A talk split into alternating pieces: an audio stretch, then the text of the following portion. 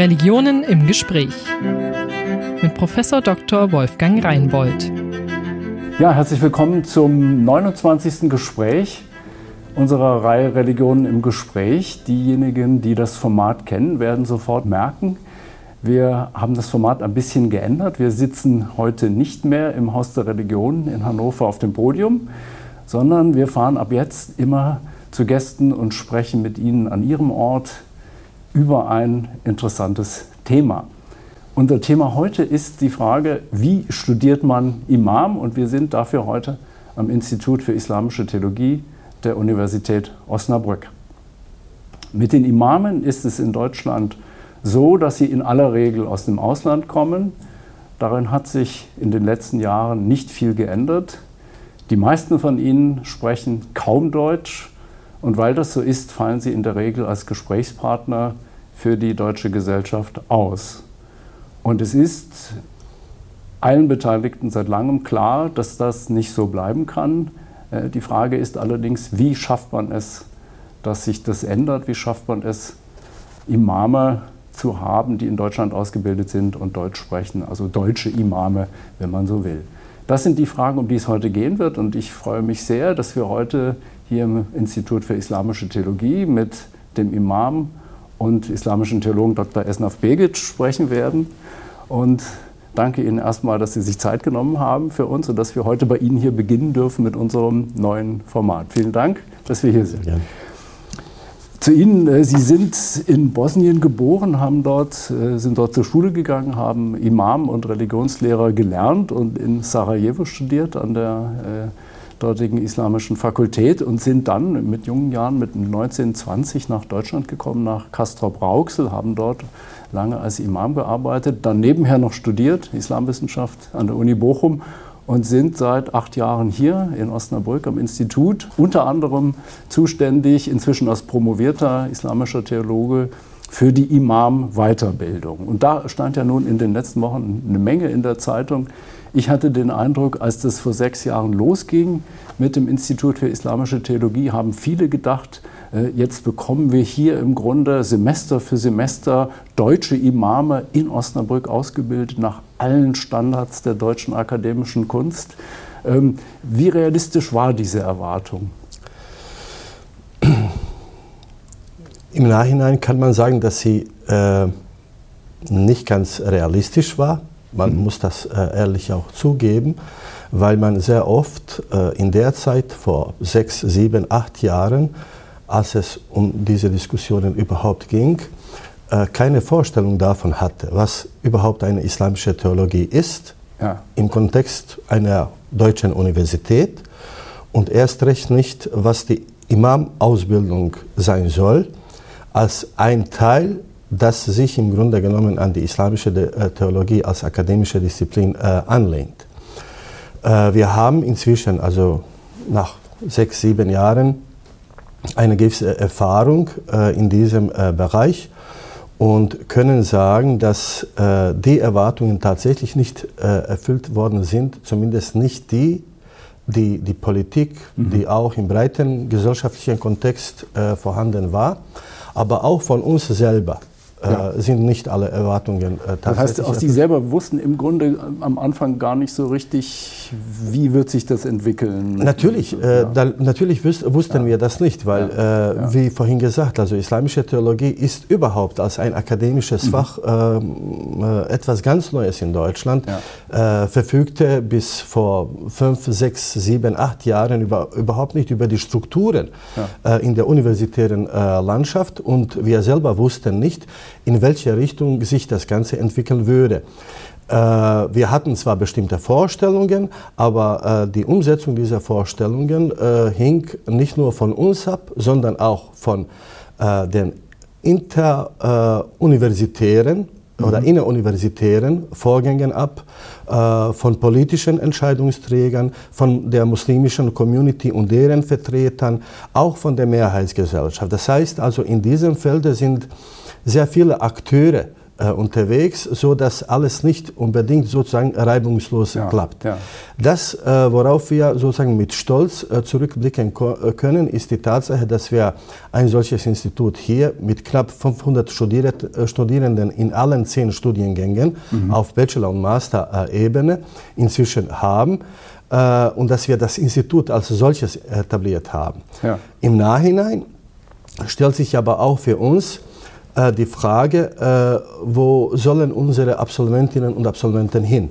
Also Sie und, gehen grundsätzlich nicht in die Moschee. Ist das so? Äh, Im Moment äh, sind es nur vereinzelte Fälle leider. Ja. Also wir haben zwar unsere Absolventinnen und Absolventen, die äh, hier und da Beschäftigung in den Moscheegemeinden gefunden haben, äh, dass das aber eine sozusagen äh, umfassendere Erscheinung ja, ist. Ja oder Entwicklung ist leider nicht der Fall. Und sind die dann Imame oder, oder was doch, machen die? Doch, dort, also äh, einige sind, äh, sind Imame, äh, einige sind bei, beispielsweise äh, Referenten oder Referentinnen für unterschiedliche äh, ähm, äh, Felder der Arbeit innerhalb der Moscheegemeinde oder im Kontext der Moscheegemeinde. Ja. Aber wie gesagt, also quantitativ sind wir damit nicht zufrieden. Ja, ja. Und es stellt sich sowohl für uns, ähm, diese Frage, wohin mit den Studierenden, ja, ja. aber natürlich auch erst recht für die Studierenden selber. Genau, also die, sie die, wollen, die wollen ja doch irgendwie Geld verdienen. Genau, also sie wollen nicht irgendwie umsonst studiert haben ja. oder nach ihrem Studium der Theologie irgendwelche andere Studiengänge nochmal äh, äh, belegen oder etwas, äh, etwas anderes machen. Und was machen die, wenn die nicht in die Moschee gehen jetzt? Was, was fangen die damit an? Äh, viele schließen im Moment äh, sozusagen auch den Masterstudiengang der islamischen Theologie, also äh, beschränken sich nicht nur, nicht nur auf den Bachelor, Bachelor, mhm. machen auch den Master und wir haben inzwischen auch einige Master-Absolventinnen und Absolventen. Äh, einige äh, versuchen die Beschäftigung auch äh, woanders zu finden, also in Anführungsstrichen in den verwandten Feldern, mhm. wie beispielsweise in den Medien, in der Politik durchaus, ah. in politischen Parteien. Äh, dort braucht es entsprechend ausgebildetes Personal. In unterschiedlichen äh, gesellschaftlichen Institutionen und Einrichtungen, mhm. Äh, Integrationseinrichtungen, Einrichtungen für die soziale Arbeit und so weiter. Also die Kompetenzen im Bereich der islamischen Theologie reichen auch für solche Beschäftigungsfelder. Mhm. Nur das primäre Beschäftigungsfeld, äh, das sich sozusagen an die muslimische Community in Deutschland äh, äh, richtet, das ist noch nicht in der äh, Quantität und der Qualität ausgeprägt und ausgebreitet, wie wir uns erhofft haben und auch wie wir uns immer noch wünschen. Ja immer noch wünschen. Ähm, woran liegt das, dass so wenige in die Moscheen am Ende gehen? Ist das alleine Frage von, von finanziellen Möglichkeiten der Moscheen? Äh, Glaube ich nicht. Also das ist sicherlich äh, äh, eine der wesentlichen Fragen. Ja. Äh, wenn ich hier drei oder fünf Jahre, je nachdem, ob Bachelor oder Master studiert habe, erwarte ich auch natürlich, äh, dass ich entsprechend entlohnt werde. Also für das, was ich studiert habe und für die Arbeit, die ich dann äh, auf der Grundlage dieses Studiums äh, mache. Meine Wunschvorstellung wäre oder Idealvorstellung, dass die Imame äh, und all die Absolventinnen und Absolventen der islamischen Theologie, die später in, äh, in den Moscheegemeinden äh, arbeiten würden, dass sie vergleichbar mit ihren christlichen Kolleginnen und Kollegen ja. entlohnt werden. Das ist ja auch das, was die meisten, glaube ich, so im Kopf haben. Nicht? und das ist auch nachvollziehbar. So so das ist genau, genau, das so, ist auch ne? logisch. Ja. Insofern, wie gesagt, das wäre eine Idealvorstellung. Die ist aber noch nicht äh, ähm, realistisch, auch auf der Grundlage äh, der Tatsache, dass äh, die muslimischen Vertretungen, offiziellen äh, Strukturen, Verbände, die wir in Deutschland haben, und die gibt es einige, dass sie zumindest nicht die religionsverfassungsrechtlichen Voraussetzungen erfüllen, um überhaupt als Religionsgemeinschaften anerkannt zu werden oder anerkannt zu sein oder erst recht als Körperschaften des öffentlichen Rechts, was dann wiederum bedeuten würde, durchaus einige äh, finanzielle, in Anführungsstrichen, ich will nicht sagen Vorzüge, zumindest Erleichterungen. Das wäre so, aber man kann ja auch als EV einen, einen Imam Na, anstellen, natürlich, nicht? Natürlich, also das tut man heutzutage mhm. auch. Im Grunde ja. genommen sind sowohl die Verbände als auch einzelne Moscheegemeinden als äh, EV, äh, als ja. eingetragene Vereine registriert ja.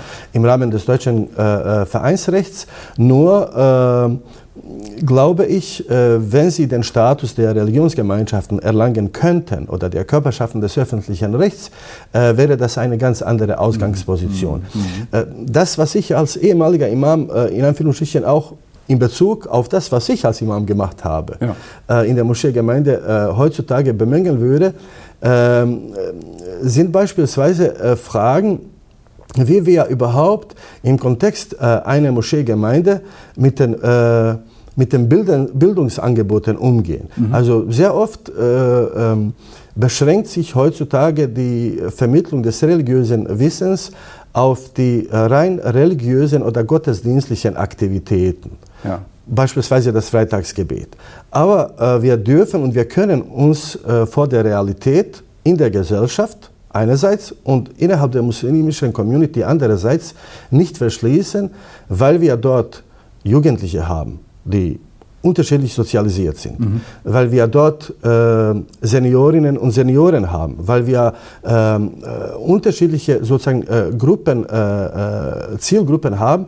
Und da muss es äh, durchaus eine beispielsweise äh, muslimische Gemeindepädagogik Es geben, muss mehr passieren als nur Freitagsgebet. ja, natürlich, ja, natürlich. also, Das, also das Freitagsgebet als ähm, rein religiöser, äh, äh, rein religiöse Aktivität, sozusagen ähm, rituelle Aktivität, ist etwas äh, sozusagen, was direkten Rückbezug auf die Religion hat. Aber eine Moscheegemeinde, vor allem in einer Gesellschaft, wie wir sie in Deutschland haben, besteht nicht aus solchen Aktivitäten. Klar. Stellen Sie sich äh, äh, bizarre Situationen vor. Ich damals vor äh, 25 Jahren noch unverheiratet, junger Imam. Zu mir kommen Leute, die, was weiß ich, wie lange äh, noch äh, äh, verheiratet sind und wollen eine Eheberatung. Tja. Aufgrund der Rolle des Imams sozusagen, Mit die 19. er genau in einer Moscheegemeinde hat, mit 19, der sozusagen Ja. überhaupt über, nicht mal über die Lebenserfahrung verfügt, erst recht nicht über die äh, äh, Erfahrung in der Ehe. Äh, Schuldnerberatung, unterschiedliche andere Sachen, die Ja. sozusagen die, die den Alltag, den Das heißt, Alltag betreffen. Das heißt, der junge Imam wird, wird mit Vorstellungen, mit, mit Forderungen überhäuft, wo er Genau. im Grunde überhaupt nicht genau. vorbereitet das ist hängt und aber, nicht ausgebildet Genau, ist. das hängt äh, aber mit, mit, der, mit dem traditionellen Verständnis der Rolle eines Imams, mit seiner Position. Ja. Und er hat durchaus eine machtvolle Er, Position. er kann irgendwie alles in, im traditionellen Bild. Grundsätzlich. Grundsätzlich alles, äh, natürlich. Äh, äh, be besser gesagt, ihm wird äh, fast alles sozusagen angeheftet Zugetraut, oder zugetraut. Ja, ja, ja. Dass er alles kann. Also ich selber, wenn Das- ich mich manchmal an meine Es war so gemeint, also man geht nicht, man hat das Bild im Kopf, der, der Genau, kann das. genau. Und man der geht einfach zu, zu dem Imam hin. Er verfügt über die theologische Kompetenz, kann bestimmte äh, Ratschläge aus dieser Perspektive geben, aber dass er über die Lebenserfahrung verfügt, Ja. das ist dann äh, fraglich. Zum Beispiel äh, wie in meinem Fall. Oder was heutzutage sehr wichtig ist äh, äh, in diesen Tagen, dass man auch die Kenntnisse beispielsweise ähm, über die Gesellschaft hat, in welcher man lebt, Ja, ja. Ähm, über die Geschichte, über das politische System. Also nicht wie die, die Imame, die jetzt aus dem Ausland kommen, die vielfach überhaupt gar nicht im Grunde wissen, wo sie gelandet sind und kein Bild haben davon, was Deutschland eigentlich ist. Äh, Genau, also äh, ich, ich würde sagen, dass auch für mich irgendwie eine Art Kulturschock damals schon in den 90er Jahren war, als ich Ja. in Castro-Brauxel äh, sozusagen ankam. Denn äh, in dem Stadtteil, wo ich äh, wohnte, mh, gab es überwiegend bosnischstämmige und türkischstämmige äh, Menschen, kaum Deutsche. Und äh, die Sprachen, die man, die man dort hörte, waren eher türkisch oder, äh, oder bosnisch. Das war für mich durchaus, äh, obwohl ich selbst Bosnier bin, äh, ein wenig befremdlich, weil ich durchaus erwartet habe, äh, dass da mehr sozusagen Mischung mit der, mit der deutschen Gesellschaft, also mit der, mit Ja, der deutschen Nachbarschaft ja. Äh, ist. Also der Bedarf ist sehr hoch und die sagen sogar, es braucht im Grunde, im Grunde eine, eine ganz starke Diversifizierung. Man braucht Kompetenzen für alles Mögliche in der Nein. Moschee. Äh, Und jetzt kommen die, jetzt kommen die, die, die jungen äh, studierten Theologen aus Osnabrück, äh, die manches davon könnten, die Lebenserfahrung Mhm. nicht hätten, aber jedenfalls ein Studium.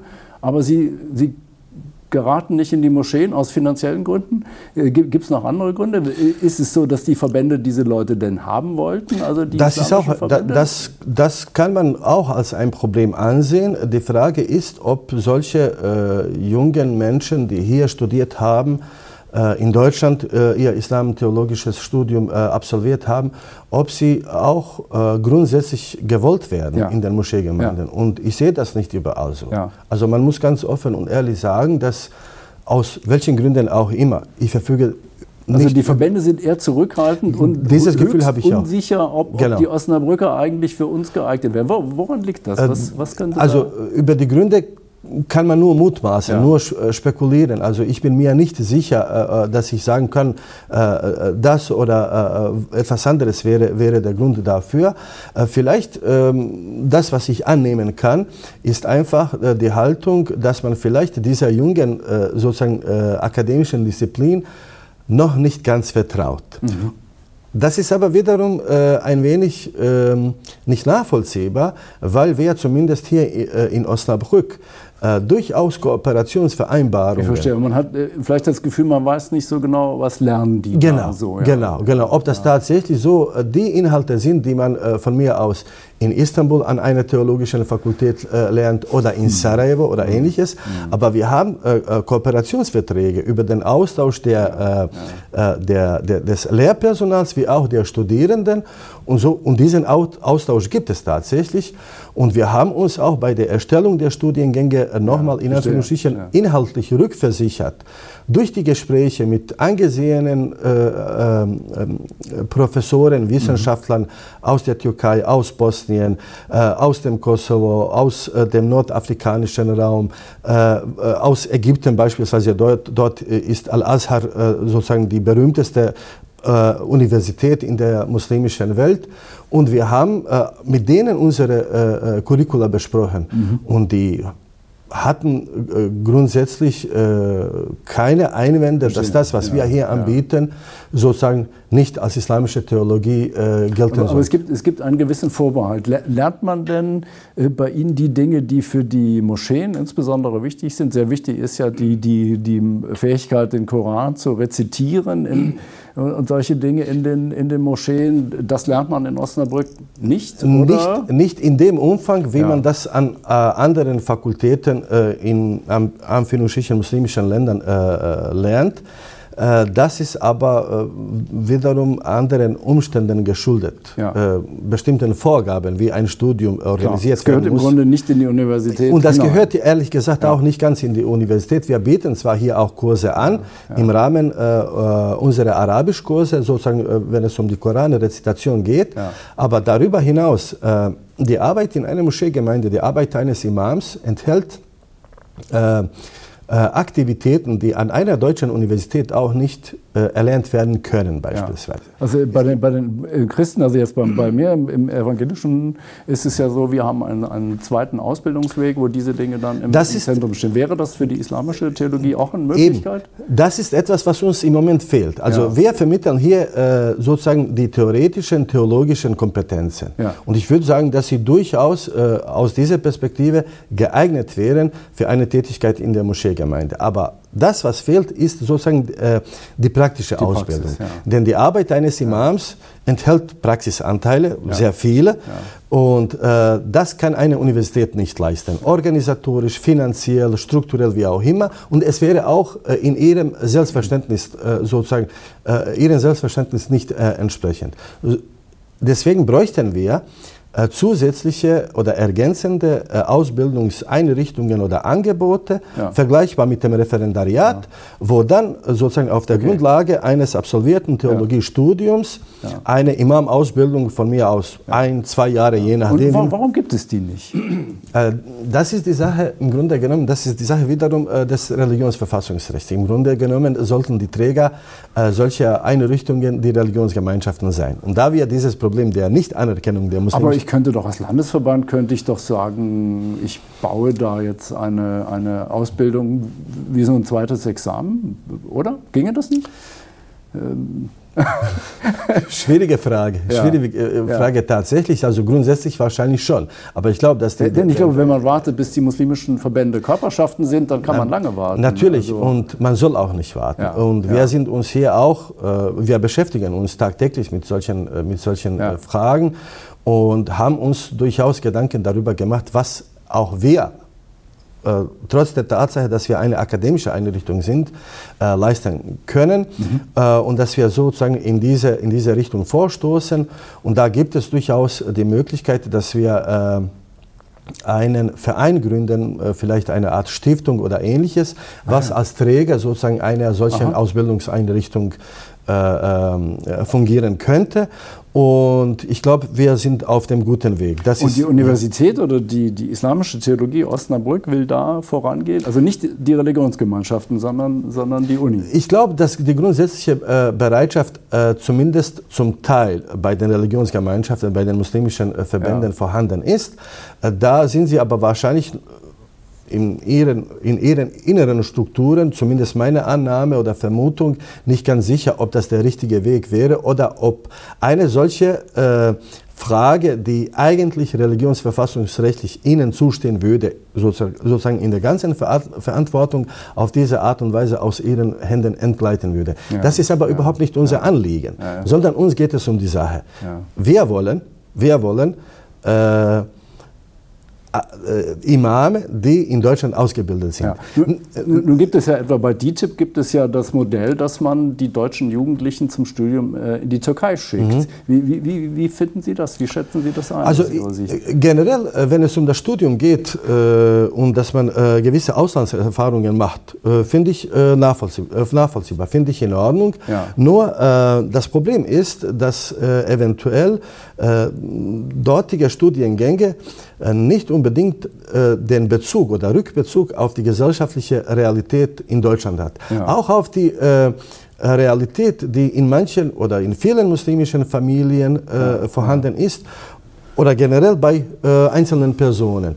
Und äh, ob man dann bereit oder äh, fähig ist, sich auf diese Wirklichkeit später hier einzulassen, ist für mich durchaus äh, fraglich. Und im Grunde ist es doch eine Konkurrenz zu dem System, was, was hier entsteht in Deutschland, oder empfinden Sie das nicht so? Äh, also im akademischen Sinne empfinden wir dies, äh, das nicht als äh, Konkurrenz, aber äh, schlussendlich im Hinblick auf die Beschäftigung könnte es tatsächlich... Eben, studieren ja. Leute dort, die ja. ja. hier studieren könnten und genau. dann in die Moscheen genau. gehen, genau. was nicht der Fall genau. ist. Ne? Also das könnte ja. tatsächlich sozusagen am Ende dieses Prozesses, wo, äh, wo, es tatsächlich um die Beschäftigung geht, könnte tatsächlich tatsächlich als Konkurrenz empfunden werden. Aber viel wichtiger ist, äh, dass ein solches Studium äh, durchaus äh, vermischt oder verflochten wird mit den Bedürfnissen, die sich sozusagen sowohl aus der muslimischen Community als auch aus der Gesellschaft ergeben. Ja. Und wir, ich glaube, dass wir in unseren Curricula zumindest diesen Ansätzen bisher durchaus gerecht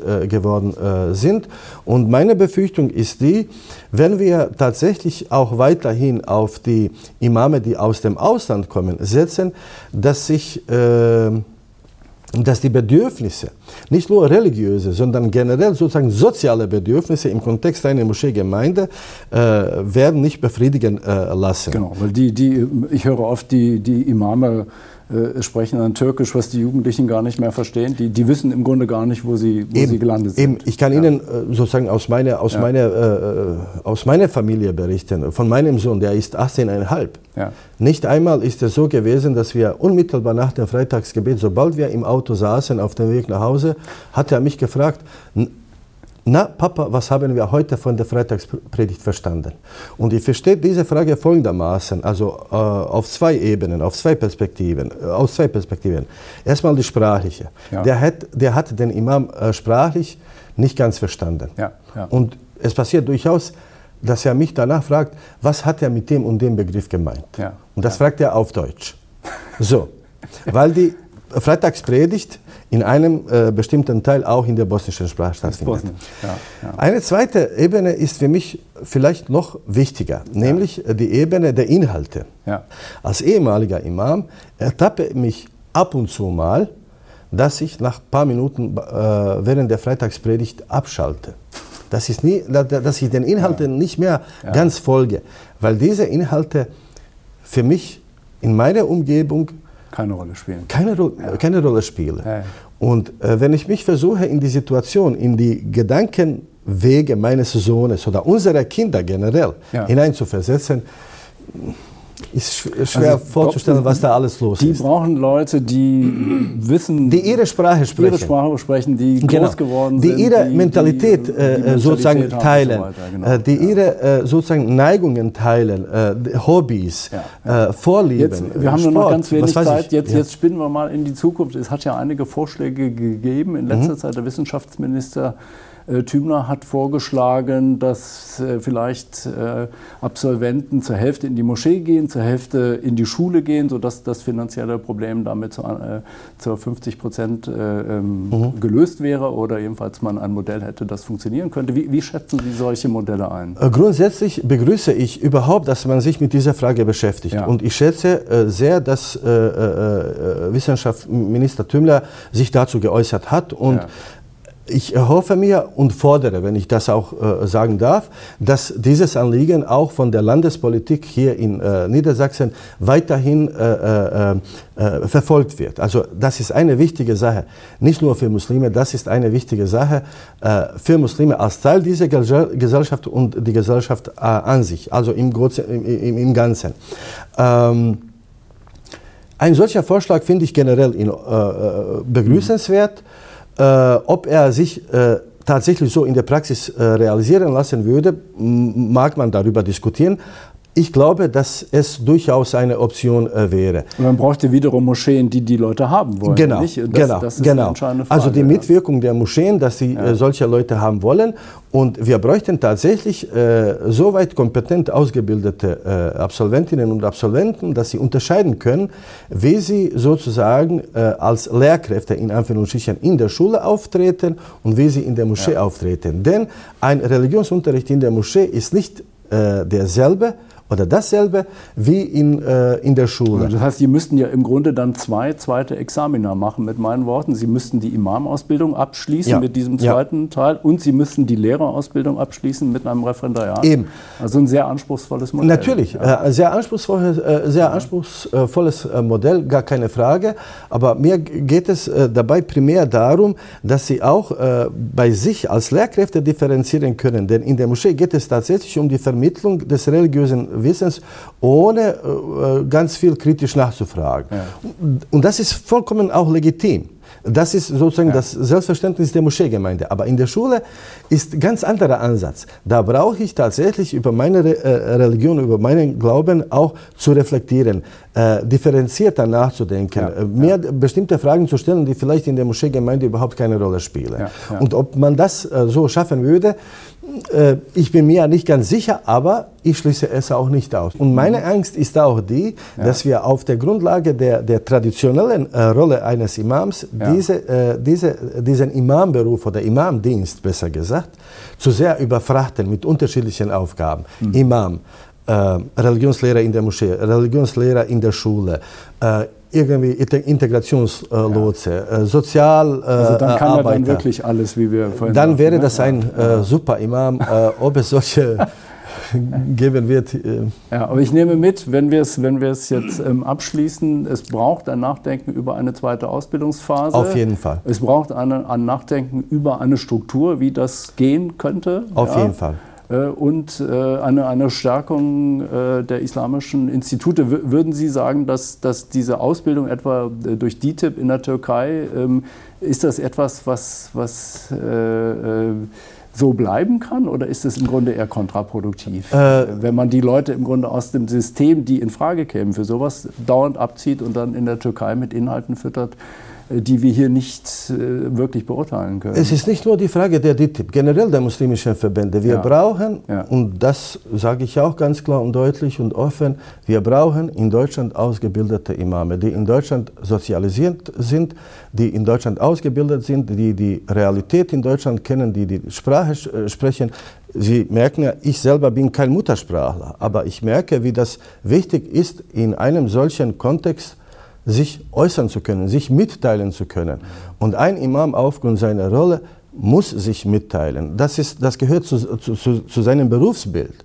Und äh, wir, es führt kein Weg daran vorbei, dass wir irgendwann, irgendwann mal hier in Deutschland Strukturen der Imam-Ausbildung neben den Studiengängen der islamischen Theologie haben müssen. Also das ist das Allerwichtigste oder das, das, das äh, endgültige Ziel, was wir erreichen müssen. Wunderbar. Vielen Dank für das Gespräch. Danke Ihnen. Religionen im Gespräch. Eine Produktion des Evangelischen Kirchenfunks Niedersachsen-Bremen.